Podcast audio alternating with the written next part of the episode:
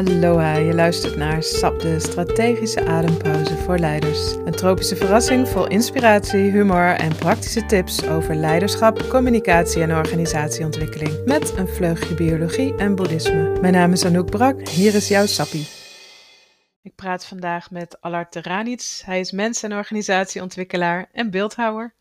Hij heeft vooral veel verstand van spiral dynamics, oftewel de verschillende niveaus van waardesystemen in de menselijke ontwikkeling, die je ook terugziet in teams en organisaties. In mijn boek Leiderschap in Verandering gebruik ik het ook. En we hebben het over hoe je die niveaus herkent, zowel als we opgroeien van baby naar volwassene, als hoe je het herkent in leiders, teams en organisaties. En hoe je het kunt inzetten bij veranderuitdagingen. Verder hebben we het over het verschil tussen horizontale en verticale leiderschapsontwikkeling en waarom het belangrijk is om dat te herkennen en te gebruiken. En we hebben het over hoe de huidige uitdagingen op deze planeet ons misschien wel juist helpen een stapje verder te ontwikkelen. Laten we gaan luisteren. Nou, welkom Allard. Fijn dat je er bent. Uh, we kennen elkaar uh, al best lang, maar hebben elkaar ook heel lang niet gesproken. En uh, ik vind het heel fijn dat we nu deze gelegenheid hebben om van gedachten te wisselen over ons werk. Absoluut. Leuk om hier te zijn. En fijn om met jou in gesprek te kunnen, inderdaad. Ja. Laten we beginnen met dat je iets vertelt over waar je vooral mee bezighoudt in je werk. Ja, helemaal goed. Um, ik ben onderdeel van Synervate en dat is een, een uh, organisatie ontwikkelbureau. Wij noemen onszelf daarbij changemaker in de zin dat we eigenlijk altijd met veranderingen bezig zijn. Maar niet in de zin dat wij de verandering duwen, uh, maar vooral dat we bezig zijn om te zorgen dat die verandering kan plaatsvinden. Met mensen, door mensen. En daarin verzorgen wij de ontwikkeling van die mensen, van de organisatie. Um, om een goed traject van A naar ergens te krijgen. Soms is dat B, soms is het Z en soms houdt het bij A op, zo gezegd. Hmm. Dus uh, dat, is de, dat is de hoofdmoot van het werk. En dat doen we veel al door um, manieren van integraal werken, integraal kijken. Toepassing van spiral dynamics-achtige, dus waardesysteemachtige manieren van werken. Uh, als frameworks, als, als werkwijzen die onder uh, het contact liggen. Want bovenal is het, het relationele werk blijft, is en blijft het belangrijkste. Hmm. Ah, mooi dat je dat zegt. Dus uh, de modellen staan niet tussen jou en de mensen in. Absoluut niet. Dat nee, is fijn. Liever niet zelfs. Ja, ja. En waarom deze? Je zegt integraal werken en spiral dynamics. Waarom die? Ja, het, het, ik denk dat dat um, voor mij ergens begin 2000 voor de eerste keer begonnen is. Dat ik getriggerd werd door een soortgelijk uh, framework. En toen een paar jaar wat, wat met andere dingen bezig was. En uiteindelijk ergens in 2005, 6 volledig in aanraking, in aanvaring gekomen ben met Spiral Dynamics. En, en dat pakt je op een of andere manier of niet. Ja, mij pakte het. Dus het is, het is een framework wat heel dicht bij me ligt, wat ongelooflijk herkenbaar is, uh, waar ik mezelf in terugzie in mijn eigen ontwikkeling, mijn eigen bewustzijnsontwikkeling uh, uh, van, van wie ik ben, hoe ik dingen doe. Maar wat ik ook letterlijk terugzie in andere mensen, in organisaties. En daarmee een heel goed gespreksonderwerp is. Dus het is aan de ene kant een taal, aan de andere kant een, een ontwikkelmodel en in derde instantie een verandermodel. En dat zit allemaal besloten in datzelfde framework, hm. um, waardoor het heel toepasbaar wordt. Uh, dus dat is mijn liefde daarvoor, zeg maar, wat toen, toen de tijd aangewakkerd is. Ja, en dat uh, het is een langdurige liefde dus, want en daar ben je al een tijd mee bezig dan. Ja. Spiral Dynamics, waarom heet het zo? Um, het is een, een, een, model van oorsprong uh, vanuit wetenschappelijk onderzoek voortgekomen, uh, waarbij uh, bewustzijnslagen in waardesystemen onderzocht worden. En die stapelen zich eigenlijk op elkaar. Je kunt je voorstellen, een kind leert om te beginnen kruipen.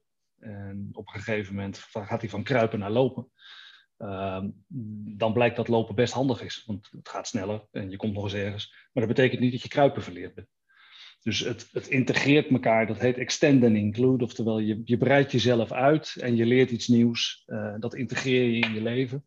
En dat ziet er een beetje uit als een spiraal, waarbij je steeds een volgende laag uh, op een groter niveau pakt, waardoor je steeds ruimer wordt in wat je weet, wat je kunt, wat je ziet, wat je beleeft. Hm. Maar tegelijkertijd al die andere lagen nog steeds met je, met je meeneemt. En dat hebben ze dan vervolgens in mooie kleurtjes vervat. Altijd leuk. De, altijd leuk, waarbij ik een van de weinige volstrekt kleurenblinden ben. Dus ik oh. moet altijd de coderingen en andere dingen. Maar zelfs voor een kleurenblinde werkt het. Dus, hm. Eh, dat is ook een geruststellende gedachte. De kleur als label uh, kan wel helpen, inderdaad, om, het, om de communicatie te vergemakkelijken. Ja. Dus uh, misschien, het gaat over waardesystemen, hè? met name Spiral mhm. Dynamics. Um, kan, je, kan je het eens wat praktischer maken voor ons? Ik, ik werk zelf ook mee in mijn boek Leiderschap in Verandering. Komt het ook een uh, aantal keren terug, zowel in leiderschapsontwikkeling als in uh, hoe gebruik je het in communicatie. Uh, maar wat, wat zou jij als, als voorbeeld kunnen geven dat, dat mensen zich er wat meer bij kunnen voorstellen wat je er nou aan hebt? Ja, het is, het is, eigenlijk heeft het te maken met, met uh, waarde. Om te beginnen, wat is een waardesysteem? Hè? Een waardesystemen zijn, zijn uh, dat wat je als een ijsberg kan zien. Uh, boven water zien we eigenlijk wat er letterlijk plaatsvindt. Dus gedrag, uh, dan kunnen we kennis van mensen toetsen. We kunnen al die dingen zien die we in de dagelijkse wereld tegenkomen. Maar wat we niet kunnen zien is hoe mensen denken, hoe ze zich voelen, eh, welke overtuigingen ze hebben, welke behoeften ze hebben, eh, hoe ze hun identiteit eigenlijk in dit leven geschakeerd vorm geven of vorm laten geven. Nou, dat is waar die waardesystemen iets over zeggen. En dat begint al heel jong, dat begint eigenlijk met een waardesysteem wat op wat we noemen overleven staat, in de zin dat je, je kunt langzaamaan wel voor al je eerste levensbehoeften zorgen, maar je bent nog steeds afhankelijk van anderen. En op een gegeven moment groei je in een gezinssituatie, in een systeem uh, waarbij je als kind opgroeit, waarbij je meer mogelijkheden krijgt om te communiceren. Um, ik heb het letterlijk met die kleine van mij meegemaakt. Toen hij geboren werd, ja, dan zit hij in een soort van eenheidsbewustzijn. En hij ziet van alles, maar ziet ook niks. En uh, na een week of twee, drie begint hij in één keer je aan te kijken en begint hij afstanden te zien. En dan komt er dus een onderscheid tussen ik en de ander. Hmm. En dat zie je in dat tweede waardesysteem naar boven komen, waarbij je letterlijk ziet dat er een onderscheid is tussen de ik en de ander, maar in een heel beperkte context van het gezin. Dus de stam, het gezin, is eigenlijk leidend in alles wat je doet. En op een gegeven moment wil je als kind daarin uitbreken, wil je jezelf ontdekken, wil je nieuwe dingen doen. Uh, dus dan stap je uit het gezinswereldje en je gaat uh, of peuterpuberen of uh, rebelleren of je gaat nee roepen en je gaat proberen je eigen autonomie te verkennen. Nou, dat is ook zo'n waardesysteem. Je eigen autonomie neerzetten in de wereld. Hoe ga je daarmee om? En dan gaat zo'n kind gaat een paar jaar later naar school toe. En dan wordt hij volledig genormeerd in ons schoolsysteem opgevangen. Je krijgt autoriteit aangeleerd. Je krijgt uh, regels, structuren, processen. Je krijgt de wereld geleerd zoals wij die met elkaar aan de buitenkant vormgegeven hebben. Um, dat is ook een waardesysteem aan zich waarin mensen terugkomen en heel erg vertrouwen op structuren en op, op, op loyaliteit en hiërarchie en de basis van gehoorzaamheid, zeg maar. Want daar maken we afspraken en wetten voor en daar richten we de maatschappij op in. En op een gegeven moment gaat zo'n kind door en die wil die hiërarchie uit en die gaat puberen en die gaat zichzelf ontwikkelen en die wil niet eens zozeer de regels breken, maar ze misschien wel een beetje buigen naar eigen voorkeur. Hm. Dus die gaat zo rond zijn elfde, of misschien iets eerder tegenwoordig, gaat hij uitbreken en gaat hij proberen om zijn eigen leven vorm te geven of haar eigen leven. En uh, daarin de eigen weg, de autonomie weer te verkennen op een andere manier. En daar succesvol in te worden. Daar resultaat mee te halen om te laten zien, kijk, ik kan het ook. Kijk, ik kan het neerzetten en kijk mij eens.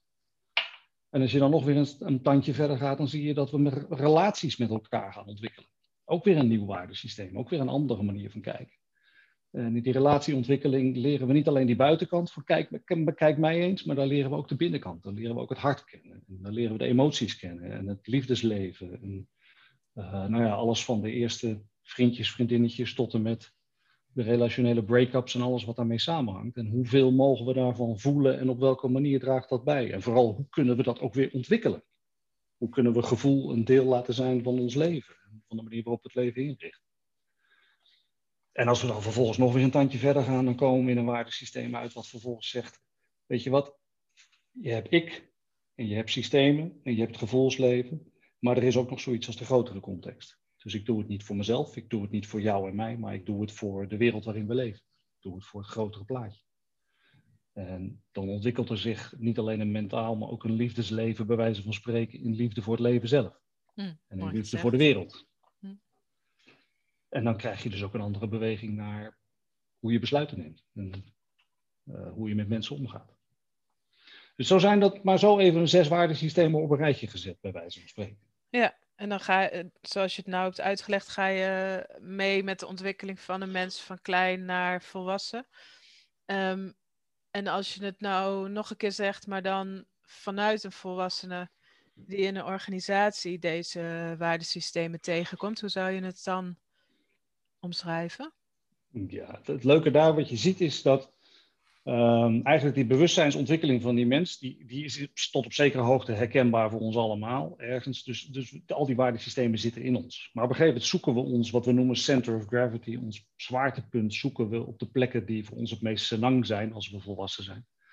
En als je dan in organisaties gaat kijken, dan zie je bijvoorbeeld zo'n stammensysteem, zo'n gezinssysteem, zie je heel sterk terug in bijvoorbeeld uh, um, ondernemers, familiebedrijven startende bedrijfjes die met elkaar een kliek vormen, die zelf aan het uitvinden zijn hoe de, hoe, hoe de wereld eruit ziet. Vaak met één baas, vaak met één iemand die de initiatiefnemer is en die dus ook de naam draagt, of in ieder geval uh, het postuur heeft daarvoor. Uh, niet zozeer fysiek, maar wel in energie gezet. Hm. Um, en die zijn ook vrij besloten. Die leven op basis van bepaalde omgangsvormen met elkaar, ongeschreven regels. Um, hebben vaak een heel bevlogen contact binnen dat stukje.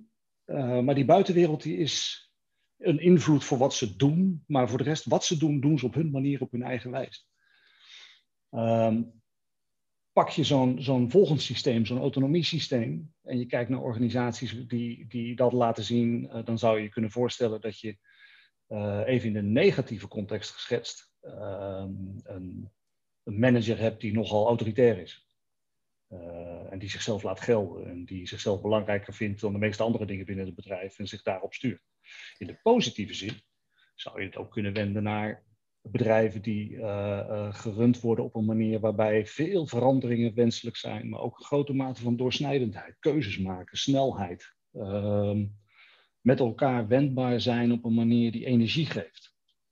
Uh, ze zijn, je hoort ook al aan mijn woorden, er zijn altijd positieve en negatieve kanten van al die waardesystemen aanwezig. Dus dit is de, het peuterwaardesysteem, hè? om het even heel... Uh... Is eigenlijk het peuterwaardesysteem, zo zou je het kunnen zeggen. het is een lekker snelle actie en uh, ja. liever, liefst op mijn manier. Heel erg in het moment. Er zit niet zoveel planning bij vaak. Het is veel meer gaan met wat is. En dat maakt ook dat zo'n waardesysteem, waarbij het een, 15 jaar geleden was hier bijna geen sprake van. Waarom niet? Omdat we toen nog in een maatschappij zaten die veel meer op continuïteit gefocust was. Hm. En ook niet zo wezenlijk veel veranderingen ten opzichte van wat we vandaag de dag hebben voor kiezen kregen. Het was 15 jaar geleden ook al bewegelijk, maar maakte voor mij wat 50 jaar geleden van. Dan heb je ongeveer zo'nzelfde denominatie van een redelijk stabiele maatschappij, waarin dat, zeker in Nederland, dat, dat peuterwaardesysteem niet echt gewaardeerd werd. Hm. Nou, ga je tegenwoordig kijken, is het bijna te kusten te keur, popt het op aan alle kanten, want iedereen wil ergens wat van zeggen, iedereen heeft ergens wat over te melden. Het moet allemaal snel, hier en nu, zonder inzicht in de gevolgen. Hm. Um, en vooral ook zonder al te veel plan erachter. Nou, dat is wel typisch voor dat, dat peuterwaardesysteem. Hm. Ga je kijken naar de, de volgende, dat meer, meer genormeerde waardesysteem, dan heb je echt te maken met uh, zeg maar de basis waarop wij oorspronkelijk onze maatschappij na de oorlog vormgegeven hebben. Dus dat zijn alle regels, de doctrines, uh, de manieren van doen en laten, uh, de wetten die we hebben, de omgangsvormen, uh, mooie voorbeelden daarvan als je naar ministeries of Tweede Kamers gaat kijken, de manieren waarop dat soort dingen ingericht zijn, waarop wij met elkaar de vorm eraan geven, die zijn typisch voor dat waardesysteem. Mm -hmm. Het gedrag wat je erin thuis ziet tegenwoordig, lijkt weer meer op dat peuterwaardesysteem, zeg maar. Hmm. En vandaar dat we ook van die grote botsingen hebben. Ja, want, want het systeem matcht niet meer met wat we ermee aan het doen zijn. Oké, ja. ja. Dus dan zijn we steeds eigenlijk heel verbaasd van, hè? Iemand houdt zich helemaal niet aan de ongeschreven regels. Ja, uh, we zijn met z'n allen wat nieuws aan het uitvinden. Ja, ja. Oké, en toen? En toen, uh, dan zie je dat, dat in uh, volwassen termen, als je dan door zo'n genormeerd systeem heen komt, uh, dan zie je het, het liberalisme, bij wijze van spreken, omhoog komen. Um, dan zie je de pragmatiek en de resultaatgerichtheid van het, het commerciële leven, waar we aan de ene kant aan dat gestructureerde systeem onze complete basis voor de maatschappij te danken hebben, hebben we eigenlijk aan, aan het liberale systeem wat er bovenop komt, onze complete welvaart te danken. Hm. Alles wat met groei te maken heeft, wat met resultaten te maken heeft, bouwt voort op die structuur en maakt daar gebruik van om winst te kunnen maken, om een beter leven te kunnen hebben, om het spel te spelen, om de mooie dingen te doen die we allemaal leuk vinden qua feestjes bouwen, vliegreizen en noem maar op, neer te kunnen zetten. Dus dat is dan weer equivalent aan de, de puberfase, zeg maar, de in, individualisatie. Van wie in ben die zin zou je kunnen zeggen dat de mensheid in zijn puberfase beland is. Ja, ik hoop zou, dat zou het niet helemaal aandurven op die manier, maar er is wel een parallel te trekken. Er is wel wat voor te zeggen. Ik hoop wel dat we snel opgroeien, want... Uh, ik hoop alleen dat er, uh, ja, onze, een volwassenheid op volgt. Het wordt echt hoog tijd dat we onze kamer opruimen. ja. nou ja, dat. Ja. ja. En dan kom je dus toch in een situatie te zitten. En als je dan verandermanagement termen praat, dan hebben we het vaak over. Er moet wel noodzaak zijn voor verandering. Nou, die Kamer is zo langzamerhand zo'n grote puinhoop aan het worden, dat we langzamerhand de noodzaak krijgen om een beetje op te ruimen. Ja. Je ziet dat het hele mooie liberalisme wat we ooit bedacht hebben, zijn uitwassen nu vindt in een soort van maakbare samenleving waarin de rijken alleen maar rijker worden en de armen alleen maar armer. Ja. En waarbij, uh, en dat is het verneinige natuurlijk daaronder, waarbij je eigenlijk ziet dat alles wat wij produceren met een wegwerpkarakter, hetzelfde doet met de mensen die het produceren. Hmm. Oftewel, die mensen die werpen we eigenlijk ook weg. Ja. Dus wat je ziet is het hele systeem van lineaire groei, wat we, en hou je vast, hè, dat doen we al sinds in het westerse wereld, uh, de kolonialisatie, sinds 15, 1600. Mm. De hele opbouw van dat systeem van ik kan pakken wat ik wil zolang ik het netjes doe en zolang ik een beetje zorg dat niemand daar last van heeft, mm. die heeft geleid tot de situatie waarin we nu zitten, waarbij dus pertinente uitnutting van mensen en een uitputting van de aarde hebben. Dus die opbouw van die systemen overlapt elkaar ook? Ja, ja absoluut. Ja. Ja, en bestaat ook nog steeds. Want datzelfde stammensysteem wat ooit is bestond, bestaat nog steeds. Mm Dus het is ook niet weg. Nee. Het is letterlijk extend en include en het bouwt voor en overlapt. Ja. Ze zijn allemaal aanwezig op hetzelfde moment.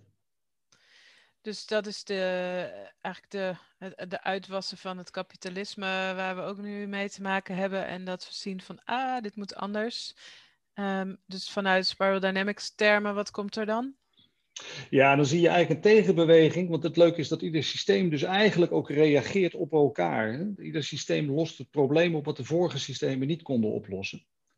Uh, en wat je ziet is de tegenbeweging tegen uh, um, mensen als productiemiddelen beschouwen. Is dat de mens weer als mens gezien wil worden. Ja. Dus je ziet eigenlijk parallel aan de opkomst van de industriële revolutie Alleen dan onderbroken door twee wereldoorlogen zie je met een hoogtepunt in de jaren zestig een soort van flower power-achtige beweging ontstaan. Waarbij de essentie is, uh, niet zozeer die flower power, want dat is een uiting ervan, maar de essentie is, ik wil als, als mens, als mens gezien worden in de volheid van mijn mens zijn. Ja. Dus ik wil mij ook ontwikkelen als mens. En de lol is wat er dan gebeurt, is dat mensen naar binnen gaan en ze gaan luisteren naar het gevoel. En ze gaan het hart ontwikkelen. En ze gaan al die systemen ontwikkelen binnenin ons chakra-systeem. En noem maar op duizenden jaren oud al. Maar hm. dan in de westerse wereld, waar we er nooit mee, iets mee gedaan hebben, gaan we dat langzaamaan ontwikkelen om een beter en heler mens te worden. Dan ga je bijvoorbeeld op yoga of mindfulness. Of, dan ga je op eh, yoga of mindfulness. In ieder geval iets meer naar je gevoel luisteren. Ja, en dat kan ook heel plat. Ik bedoel, dan gaat diezelfde autoritaire manager, die gaat op slecht nieuwsgesprekken training. En die gaat op beoordelingsgesprekken training. Mhm. En die komt terug en die doet zijn eerste drie gesprekken doet hij met mensen. En die mensen lopen de kamer uit en zeggen, nou, hij is weer eens op training geweest. Maar als je drie maanden later bent en hij heeft dertig van die gesprekken gehad, dan is er iets wakker geworden. En als je nog twee jaar later bent en hij heeft honderd van die gesprekken gehad, dan blijkt dat hij wel degelijk een hart heeft. Mhm. En dat er iets in hem verschoven is van autoritair naar, goh, hoe is het eigenlijk met je schoonmoeder? Hm. Om even de kuppensoeptermen reclame te bedrijven. en dan gaan in één keer de bonussen, die gaan niet naar de bestuurders, maar die gaan naar kinderboerderijen. Geitje. Oh, dat lijkt me ook wel een dus leuk idee. Krijg je dat soort beweging. Ja. En dat betekent feitelijk dat we langzamerhand gewoon meer mens worden. We leren delen in onszelf herkennen die we eerder nog niet uh, voor lief of voor waar genomen hebben. We hebben ze eigenlijk voor lief genomen, maar niet voor waar. Hm. En uh, gaandeweg worden we steeds completer in ons kijken naar en steeds completer in het kijken naar de ander. En dan wordt het helemaal leuk, want dan kun je dus ook in één keer zien dat er een perspectiefswitch kan plaatsvinden. Dat ik niet alleen maar meer vanuit mijn eigen ikje zit te kijken, maar dat ik ook vanuit het perspectief van de ander de wereld zie. Ja. Dan ga je nog een waardesysteem verder, dan ga je zien dat het niet alleen het perspectief van de ander is, wat dus met dat waardesysteem met gevoel op gang komt, maar dat het ook letterlijk vanuit het perspectief van de wereld bekeken kan worden. En dat alles eigenlijk één is. En dat het leven zelf ertoe doet. alles met elkaar verbonden is en elkaar beïnvloedt. Ja. ja. Dus dat is het leuke van de menselijke ontwikkeling, denk ik. Dat we langzamerhand, en als je het dan hebt over leiderschap, en wat is dan goed leiderschap? Uh, langzamerhand mens worden. Hmm. En dan heel, heel mens worden, universeel mens worden. Is denk ik uh, de crux. En dat gebeurt hoe dan ook, linksom of rechtsom, want de wereld nodigt ons daartoe uit. En de hoop is dat we het soms een beetje kunnen duwen. Ja, als er genoeg, uh, genoeg uitdagingen om ons heen zijn, uh, dat schijnt te helpen. Nou, check zou ik zeggen. Uh, en dan ook voldoende, dat komt uit het onderzoek, ook voldoende aanmoediging en ondersteuning om die stap te kunnen maken. En bijvoorbeeld ook goede voorbeelden van hoe dat er dan uitziet. Dus dat is wel iets wat we zouden kunnen uh, waar we misschien wat bewuster mee om zouden kunnen gaan. Ja, absoluut. Ja. En in die zin is het natuurlijk, kijk, de voorbeelden zijn, zijn altijd, uh, uh, beginnen, beginnen altijd groots. Uh, als je het hebt een, een, bijvoorbeeld over leiderschap, als je het hebt over je voorbeelden, dan, dan hoor je vaak een Barack Obama of nu weer hoor je Jacinta Ardern. Of, ja. Dat zijn de, de, grote namen die iedereen in de wereld wel kent, maar dat zijn in die zin natuurlijk ook weer karikaturen van het stukje wat ze kunnen laten zien in de publieke beweging. En ik vind het altijd leuk om dan vervolgens te kijken naar ja, wie, wie zit er dan bij jou om de hoek? Hm. Waar zie je dan letterlijk de voorbeelden voor je voeten lopen waarvan je zegt, kijk, zo kan het ook. En dat, zijn, dat, zijn, dat is een leuke oefening voor iedereen. En dus ook voor mezelf iedere keer. Want ik vraag, vraag me iedere keer om mijn ogen open te houden. Van wat zie ik nou in mensen? Wat zie ik ze nou doen? En soms zie ik ze briljante bewegingen maken. En denk je, oh, dit is mooi. In het volgende moment vernachelen we ze, onszelf en zijzelf zich ook weer met de situaties waarin we zitten. Nobody is perfect. Ja. Dus dat hoort er ook bij. Uh, maar wat dat betreft, er zijn denk ik ook in Nederland zijn er genoeg mooie leiderschapsvoorbeelden van mensen die, uh, uh, die, die, die prachtig werk op dit gebied doen. Heel praktisch, heel toegesneden, doordat ze relationeel nabij zijn. Hm. Doordat ze dat mensstuk zo goed op een of andere manier hebben kunnen vormgeven. Ja, ja, het is wel goed om na te denken inderdaad over wie of wat inspireert mij eigenlijk. Dat, uh, dat vraag ik ook vaak in, in trainingen. En heel vaak hebben mensen daar nog nooit over nagedacht. Of, of niet, niet echt. Terwijl als je zegt wat irriteert je of waar maak je je boos over of waar maak je je zorgen over. Nou, uh, uh, ga er maar even voor zitten. Dat is vrij makkelijk. En biologisch zijn we ook zo geëvolueerd hè, dat, dat we makkelijker gevaar en problemen herkennen. Dus we zouden juist wat meer aandacht kunnen besteden aan de volgende stap. Hoe ziet dat eruit? Of wie of wat inspireert mij?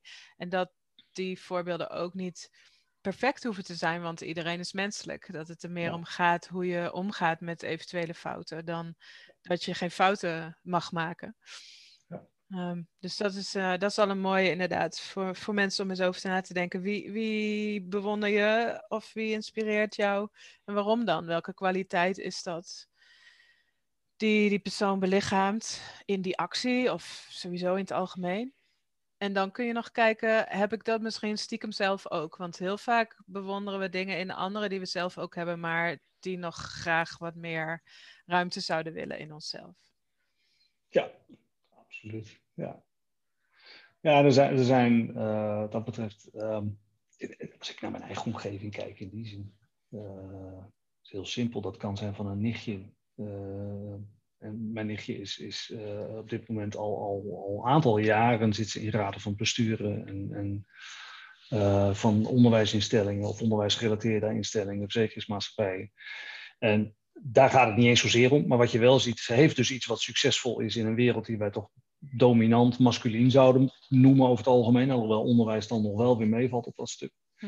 Maar waar ik zie dat ze het juist zo fantastisch doet, dat is in die, dat, die balans tussen masculin en feminien. En dat stuk wat wij zoeken in feminien leiderschap.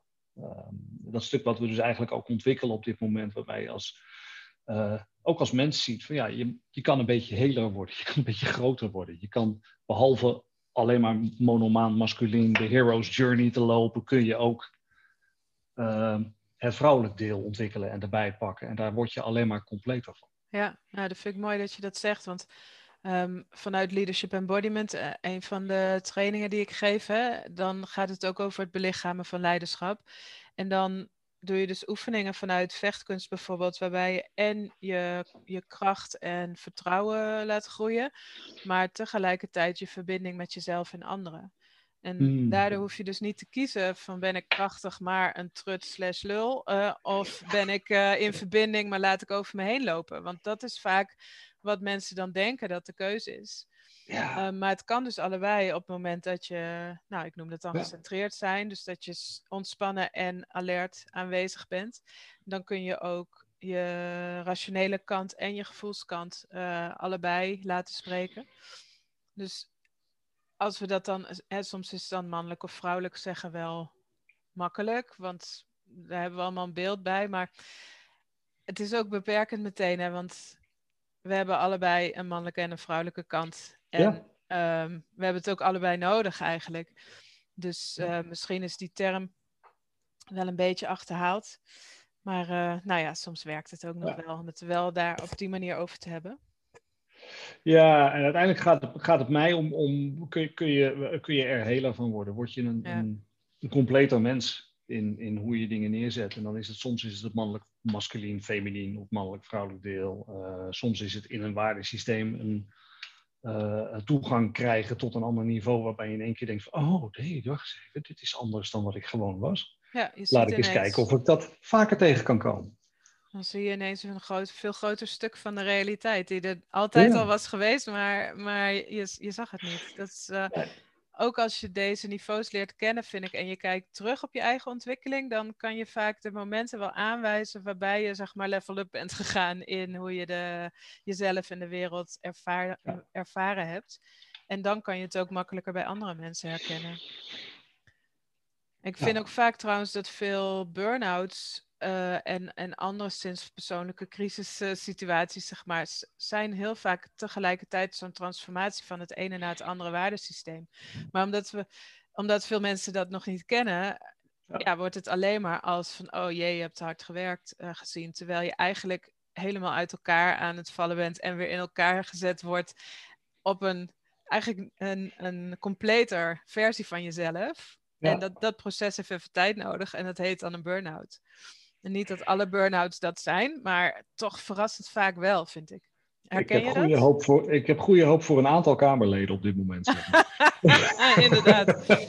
ja. Maar ik, ik, herken absoluut wat je, wat je zegt. Uh, ik, denk, ik heb een, een, ja, ik zou het geen burn-out willen noemen, maar wel een, een overspannenheidachtige situatie gehad. Uh, begin 30. Uh, inmiddels ook alweer dikke 20 jaar geleden. Um, maar dat viel absoluut samen met een, een, een behoorlijke stap in mijn uh, ontwikkeling van waardesystemen, van persoonlijkheid, van, uh, ik zou bijna zeggen, volwassenheid. Hm. Eigenlijk wat ik achteraf geconstateerd heb, is dat wij zeggen met 18 ben je wel volwassen, maar uh, over het algemeen word je geacht met 18 je volwassen te gedragen en gaat volwassenheid dan langzamerhand zijn weg vinden. En in mijn geval was het tot zeker 32 voor nodig om een beetje volwassen te worden. Ja, dus, dat uh, kan zo nog 10, 15 jaar duren. Waarbij je dus ja. volwassenheid, ik achteraf te, gedefinieerd heb als het vermogen om onafhankelijk van je ouders je eigen beslissingen te kunnen nemen. Ja. En dan is het niet onafhankelijk in geld of in zorg, maar wel onafhankelijk in die ouder die in je rugzakje zit en die, die innerlijke stemmen van die je innerlijke ouders. ouders ja, ja. ja. Nou, ik denk dat veel mensen daar nooit van loskomen. Nee, waarschijnlijk niet. En helemaal en ik, los ik vind het ook heel... ook niet. Als nee, je ik vind het heel aangenaam om ze bij me te hebben. Ja.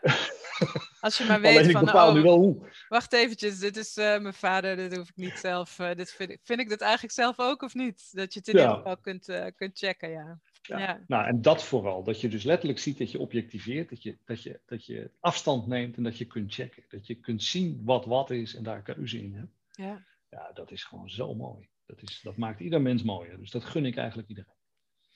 Die, die ontwikkelingsstappen waar we het over hebben, dat wordt ook wel verticale ontwikkeling genoemd.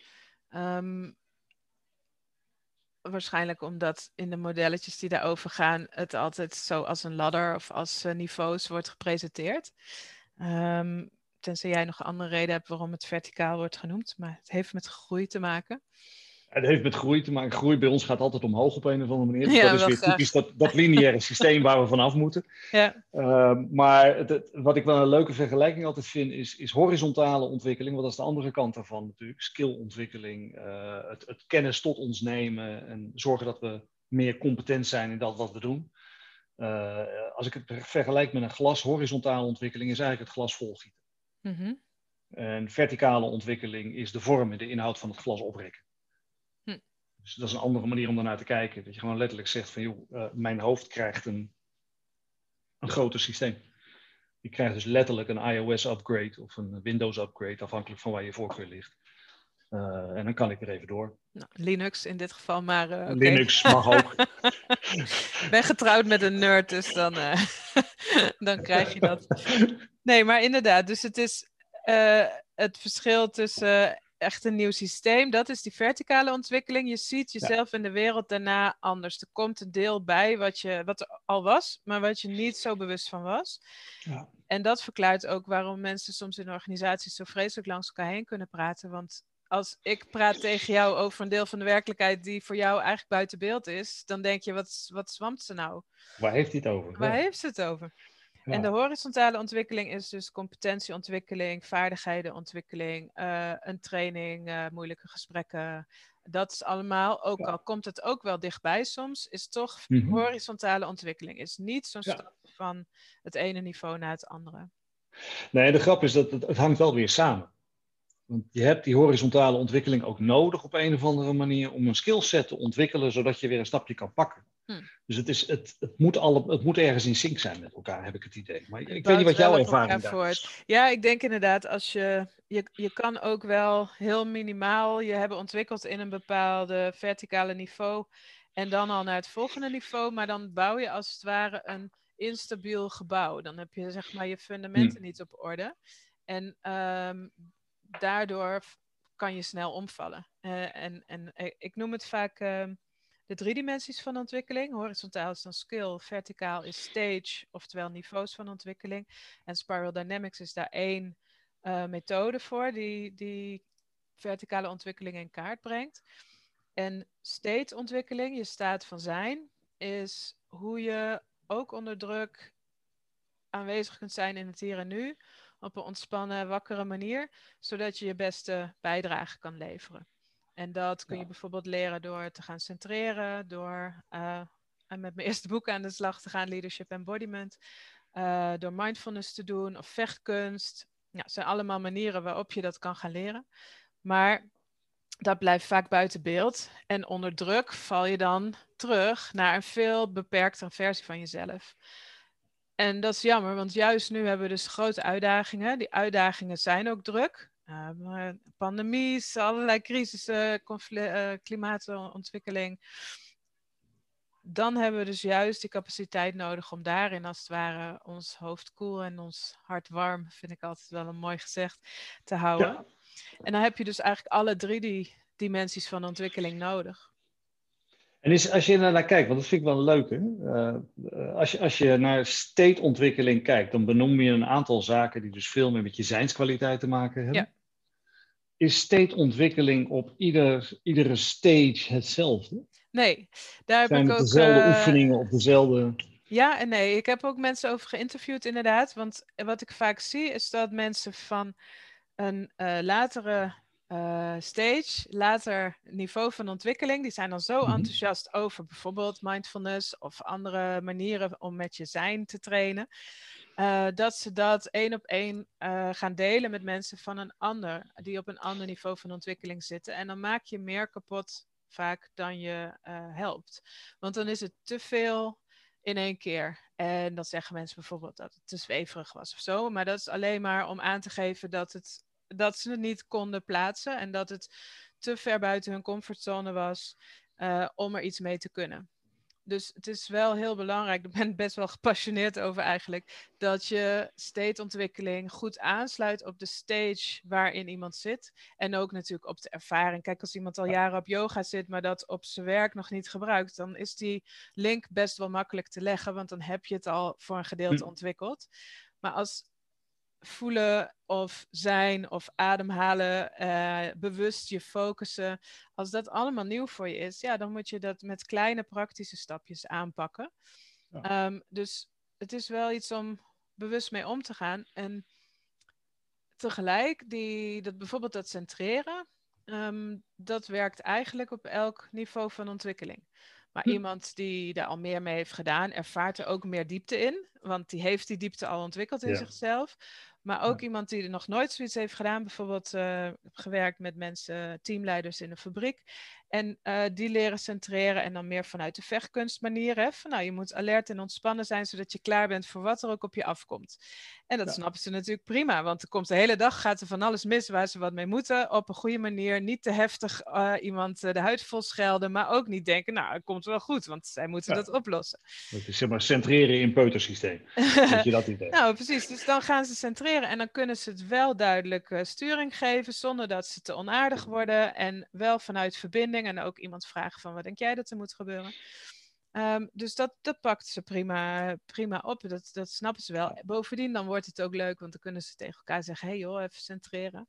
Uh, en dan is het ook meteen niet meer zo'n ding. Het is meer van: oh, jij bent even uit balans. Dat is niet goed. Uh, en dan, uh, ja, dan kunnen ze dat heel snel weer oppakken. Dus wat dat betreft werkt het centreren. En soortgelijke oefeningen in principe uh, op alle waardesystemen. En ook kinderen kan je dat gewoon al leren.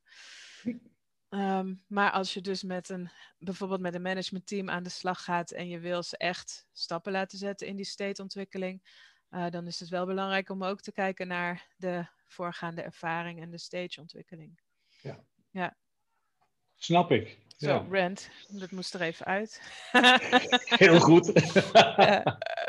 En we gaan trouwens bijna afronden. Ik vind het een super interessant uh, gesprek. Maar is er nog iets waar jij in ieder geval graag iets over wilde zeggen uh, of opmerken? Wat je nog wilde aanvullen? Oh, ik geloof dat ik mijn rant wel gehad heb als het gaat over de lineaire ontwikkeling van de economie versus waar we naartoe moeten. Maar uh -huh. uh, ja, ik, aanvullend hierop. Um, ik denk wat mij steeds raakt, is eigenlijk als je, als je met mensen bezig bent in hun situatie en je bent in staat om ze net even meer op te rekken of net even meer ruimte te verschaffen of nou op een andere manier naar dingen te laten kijken. Um, nou, letterlijk, als je het meest ruime vorm van mens zijn kunt vinden die je, die, je, die je bent en die je hebt en die je tot je beschikking hebt, dan heb je daarmee ook de meest ruime vorm van leiderschap te pakken. Hmm. En als je het dan hebt over wat is leiderschap voor mij, dat is, dat is ja, als je, uh, de, de beste leiders zijn de mensen die fully integrated zijn, om het maar zo te zeggen. Die in staat zijn om onder alle aspecten de, de, de, situatie te kunnen nemen en daar iets mee te kunnen doen, zonder perfect te hoeven zijn. Je kan ook stralend falen en vervolgens je excuses aanbieden op de juiste manier. Uh, dat hoort er ook bij. Hmm. Um, maar wel vanuit dat volledig mens zijn perspectief. Dus dat betekent ook je hele zelf mee kunnen nemen uh, ja. naar je werk. In alles wat je doet, je hele zelf mee naar je werk kunnen nemen. Je hele zelf er ook kunnen laten staan. Uh, en daar waar je merkt dat je dus letterlijk uit relatie gaat of uit contact gaat. Uh, dat is een van mijn, mijn mooie voorbeelden, vind ik Marinette Rits. Dat is de oprichter van de, de opleiding Integrale Coaching. Mm -hmm. Die heeft het altijd over, over alle cellen aan het leven mee laten doen. Mm. En als je dat kunt, dan, dan heb je volgens mij heb je het voor, voor dit leven heb je het gered. Oké, okay. alle cellen. Dus dat is ook een mooie om mee af te sluiten. Dat is iets wat je eigenlijk een paar keer per dag zou kunnen checken. Van hé, hey, heb ik eigenlijk al mijn cellen aanstaan? En, ja. wat, en da daar voel je dan iets bij. Heb ik zicht op alle cellen? Of zitten er nog in het duister? Moet ik mijn schaduwwerk doen? Heb ik, heb ik A, heb ik bereik? En B, staan ze allemaal aan? En mogen ze dan ook nog in contact komen? Ja, dan, ja. dan ben je er wel ongeveer. Ja. Nou, zo vermaken we ons wel. En hopelijk heeft het dan ook een positieve impact op het klimaatcrisis, Allard. Denk, denk, denk je dat dat helpt? Uh, nou, stel dat vandaag of morgen dat zou kunnen plaatsvinden, dan denk ik dat de wereld er heel anders uitziet. Ehm, ik, heb, ik ben redelijk optimistisch. Ik heb altijd goede hoop. Ehm, en het enige wat ik me af en toe afvraag is of uh, de aarde niet af en toe even doet en dan zorgt dat een deel van de mensheid uh, het niet geheel meer redt. Onwillekeurig welk deel overigens. Um, als mensheid zullen we het ergens wel een keer overleven en misschien ook wel niet. Uh, maar als leven gaat alles gewoon door. Ja, dat is we zijn, we zijn niet bezig de aarde te redden. We zijn hooguit bezig onszelf te redden. Onszelf te redden. Dat dus als we daarop focussen, dan gaat de ontwikkeling van sneller. Ja, inderdaad. Want dat willen alle waardesystemen wel volgens mij, om zelf te ja. overleven. Ja, ja. ja. Nou, dankjewel. Het leven zelf te laten overleven. Ja, ja. Hmm. Dankjewel, dankjewel Allard. Ja. ja. Zou nog een uurtje door kunnen gaan. Ja, inderdaad. Maar dat kan niet, want dan, uh, dan wordt het te lang. Nee. Maar uh, als mensen meer van jou willen weten, kunnen ze in de comments uh, daarover meer vinden. En ook een linkje naar je, je websites. Ja. Dus dat is mooi. Nou, heel erg bedankt voor je tijd en je passie en je uitleg. En, Graag gedaan. Ik hoop dat dat ergens iemand weer verder op een idee brengt. En dat het een mooie bijdrage kan leveren. En dank je voor de mogelijkheid. Dus leuk om te doen. Vond ik ook. Dankjewel. Aloha, bedankt voor het luisteren naar SAP, de strategische adempauze voor leiders. Heb je nog dorst? Ga naar anuka.nl voor gratis inspiratie, een strategiegesprek en mijn boeken De Verborgen Dimensie van Leiderschap en Leiderschap in Verandering. Ik ben Anouk Brak, tot de volgende SAP.